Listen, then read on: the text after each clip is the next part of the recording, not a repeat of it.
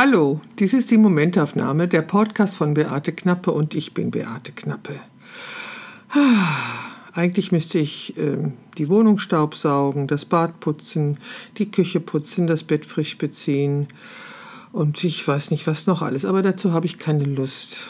Ich versuche mich schon die ganze Zeit aus dieser dicken, fetten Traurigkeitswolke zu entfernen und hoffe, dass es jetzt mit einem Podcast gelingt. Warum ich in so einer Traurigkeitswolke bin? Tja, meine fast sechzehnjährige Hündin Negrita hat mich am Montag verlassen müssen, weil sie schwer krank ist. Negrita hat mich vieles gelehrt in der Zeit, in der wir zusammengelebt haben, und jetzt lehrt sie mich, dass ich sie liebevoll loslassen muss. Das ist nicht so einfach. Vor allen Dingen in solchen Zeiten äh, wie dieser Pandemie, in der ich ja schon seit Monaten nicht fotografiert habe und tatsächlich Entzugserscheinungen habe.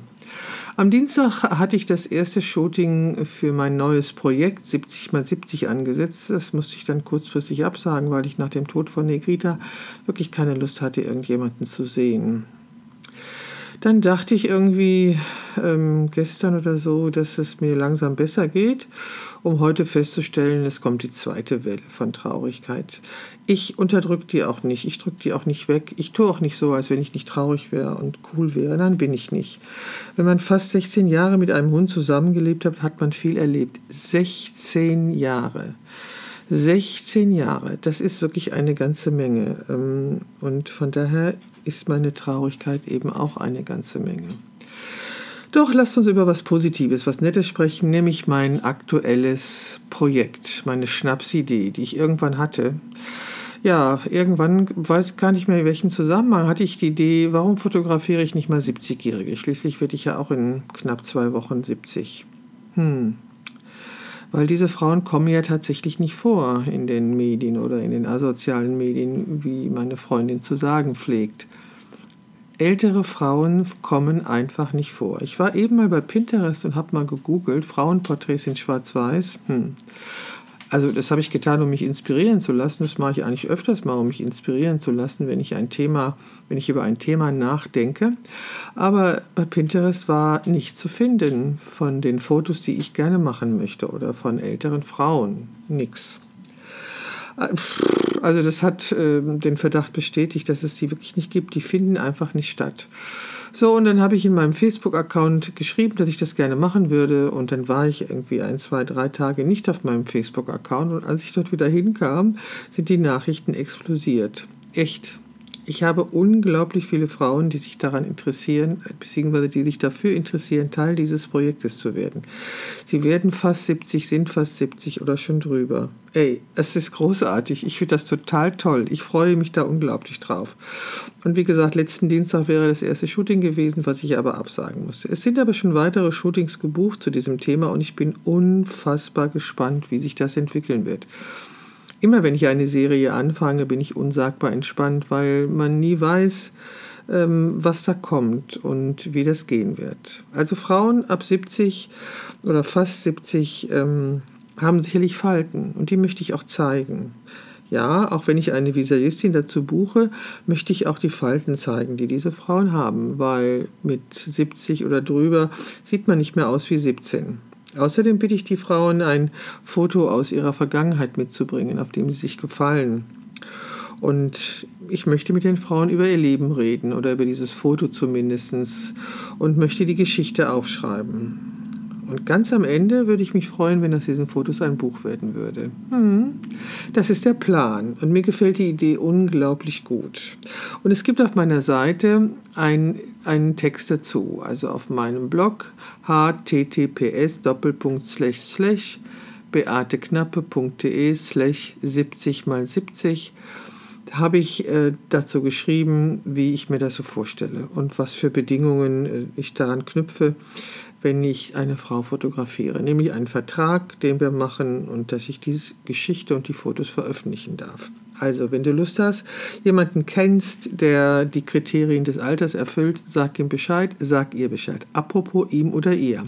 Ich hatte doch gerade auf Instagram eine Anfrage, wieso nicht Männer siebzig? Leute, diese Frage kann ich eigentlich überhaupt nicht beantworten. Also, ähm, nee, kann ich nicht, weil Männer kommen in jeder Altersgruppe in den Medien vor. Also ich möchte jetzt nicht den Vergleich machen und bei Pinterest mal Männerporträts googeln, aber ich weiß, weil ich das schon getan habe, zu anderen Gelegenheiten, dass es da Unmengen von Fotos gibt. Und Männer sind in dieser Öffentlichkeit, dieser Gesellschaft hochpräsent. Leider gibt es zum Beispiel auch, was die Corona-Pandemie anbelangt, keine weibliche Wissenschaftlerin, die dazu interviewt wird. Okay, es gibt diese junge Frau, die äh, beim W D R Video oder fürs W D R Videos produziert, die promovierte Naturwissenschaftlerin ist und die sich darüber auskennt und die auch schon mal einen Kommentar in der Tagesschau äh, sprechen durfte. Aber ansonsten sind es dann nur Männer, die befragt werden. Also ich habe die Frage wirklich nicht ganz verstanden, ähm, warum ich Männer fotografieren soll. Oder naja, auf jeden Fall, ich vermute mal, dass der Schreiber meinte, ich sollte auch Männer fotografieren. Ganz ehrlich, das interessiert mich nicht. Nee, interessiert mich nicht. Irgendwann interessieren mich vielleicht auch mal Männer siebzig plus. Im Moment ist das nicht mein Thema. Im Moment sind Frauen siebzig plus mein Thema und dabei wird es auch bleiben. Also wie gesagt, auf meiner Homepage gibt es nochmal erklärende Worte dazu. Und wenn dich das Thema interessiert, kannst du mir auch schreiben unter look at beateknappe punkt de, l o o k at beateknappe in einem Wort punkt de und ich schicke dir das Exposé zu dieser Serie gerne zu und treffe mich mit dir. Ich mache kein Casting, weil sowas finde ich ehrenrührig, respektlos und nicht angemessen. Wenn sich jemand bei mir meldet, der fotografiert werden möchte, dann wird er auch fotografiert. Warum ich immer eher sage, also wenn sich eine Frau bei mir meldet und fotografiert werden möchte, dann wird sie auch fotografiert. Das ist ja wohl selbstverständlich.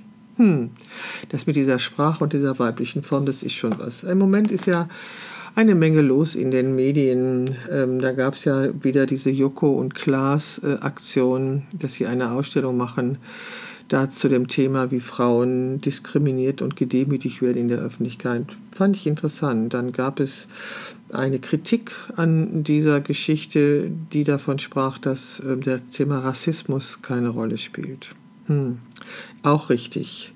Also Sexismus und Rassismus äh, sind sicherlich Themen, die zusammengehören, weil es sicherlich richtig ist, dass schwarze Frauen oder farbige Frauen oder wie immer man sie politisch korrekt bezeichnet, ähm, noch schlimmer von einer Diskriminierung betroffen sein können als weiße Frauen. Ja, das glaube ich. Davon bin ich überzeugt, dass es so ist und das ist natürlich nicht richtig. Ach, okay. Ähm, ich wollte eigentlich damit anfangen, dass das Datum achtzehn mir kein Glück bringt. Am achtzehnten September habe ich meine Krebsdiagnose bekommen und am achtzehnten Mai ist Negrita gestorben. Aber ich sollte jetzt mal rauskommen aus dieser Traurigkeitsschleife, um noch etwas zu erzählen oder mit euch mich auszutauschen über diverse Verschwörungstheorien. Ich finde es ja unfassbar, was da los ist. Ehrlich, Leute, unfassbar. Ich weiß nicht, was diese Verschwörungstheoretiker sich denken oder was sie für ein Problem haben. Also, dass wir inzwischen, was die Zahlen anbelangt, wieder in dem Containment-Stadium, also in dem Stadium sind, in dem wir waren, bevor es losging. Das ist doch großartig, das ist doch wunderbar. Und trotzdem gibt es jeden Tag neu Infizierte. Also ich glaube, die Zahl liegt bei viertausend, die sich jetzt in der letzten Zeit neu infiziert haben. Es ist unwahrscheinlich, sich im Freien anzustecken.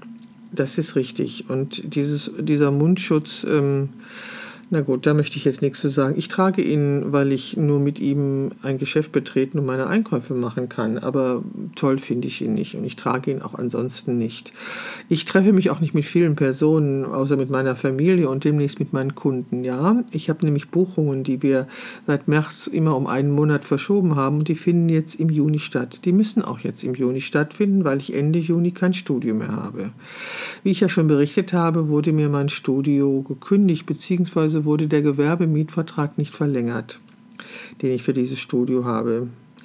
Tja, ich befinde mich gerade in einem wahnsinnig großen Umbruch, weil ich kein neues Studio anmieten werde, weil ich einfach nicht einschätzen kann, wie sich die Situation entwickelt. Also wie sich die Nachfrage entwickelt, ob ich noch Kunden haben werde. Ich versuche gerade, mich mir Studios anzugucken, die zum Teilen angeboten werden, also zum Sharing. Also da möchte jemand sein Studio mit jemand anders teilen, um auch für sich selbst die Kosten zu senken. Das finde ich ganz interessante Angebote. Und an dem Tag, an dem Negrita gestorben ist, habe ich mir auch so ein Studio angeguckt. Doch Leute, ich muss euch sagen, ich könnte nicht in diesem Studio arbeiten, weil es mich immer an diesen Tag erinnert, erinnern würde. Und darum habe ich dort abgesagt. Außerdem war die Miete mir ein bisschen zu hoch. Also, ich weiß ja nicht, was ist mit meiner Auftragslage. Im Moment sieht es relativ mau aus. Ehrlich gesagt, mau ist die richtige Bezeichnung, okay?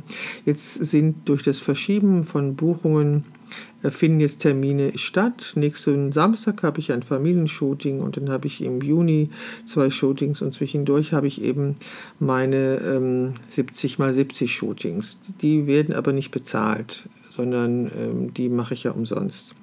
Egal, auf jeden Fall weiß ich ja nicht, wie meine Auftragslage ist. Das heißt, ich habe kein Studio mehr ab ersten Juli. Ich ziehe mit dem Hauptarbeitsbereich wieder in meine Wohnung, in die ich vor über dreißig Jahren eingezogen bin. Und als ich hier neunzehnhundertneunundachtzig im Oktober eingezogen bin, habe ich hier ein Fotolabor eingerichtet und meine Tochter hatte ein Zimmer. Also könnt ihr euch vorstellen, dass die Wohnung groß genug ist. Und obwohl ich jetzt so viel Euro bezahle, wie ich nicht mal als D-Mark bezahlt habe, als ich hier eingezogen bin, bin ich eigentlich froh, hier wohnen zu bleiben, weil ich hier mein soziales Umfeld habe und mittlerweile auch in ein Alter komme, wo es nicht so sehr ratsam ist, mich zu verpflanzen. Mit anderen Worten, für mich steht eine Menge an. Umbruch auf der ganzen Linie. Ähm, ja... Ich weiß nicht, wie es mit mir fotografisch weitergeht. Nein, das ist falsch ausgedrückt.